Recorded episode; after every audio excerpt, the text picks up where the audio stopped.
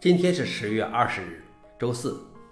本期是银河观察第七百九十五期，我是主持人银河老王。今天的观察如下：第一条，首个可以翻译无文字语言的口语翻译 AI；第二条，GitHub Copilot 将微软影像版权风暴；第三条，现在 USB-C 规范传输速率最高可达一百二十 Gbps。下面是第一条，首个可以翻译无文字语言的口语翻译 AI。世界上大约七千种已知的语言中，百分之四十没有文字，这给现代机器学习翻译系统带来了问题，因为他们通常需要在翻译到新语言之前，将口头语言转换为书面文字，并将文字还原为语音。但 Meta 公司已经通过其最新的 AI 进展解决了这个问题。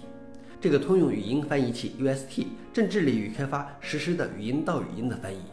目前，该系统已经支持讲闽南话的人与讲英语的人交谈。消息来源：WinterBeat。老王点评：Meta 要是不瞎搞，其实还是很厉害的，能做出很多不错的技术的。不过这个功能应该是为其元宇宙准备的。第二条是 GitHub Copilot 将微软影像版权风暴。上周，美国德克萨斯 A&M 大学教授 Tim Davis 发现，Copilot 建议代码时会复制他拥有版权的细疏矩阵转置代码。有律师宣布调查对 GitHub 提出版权索赔的可能性。以确定 GitHub 是否在开源代码上对 Copilot 进行了不当的训练，以及该工具是否在向用户推荐代码片段时不适当的发出了其他人的版权作品。Copilot 文档警告说，输出可能包含不良模式，并将侵犯知识产权的责任放在 Copilot 用户身上。消息来源：Register。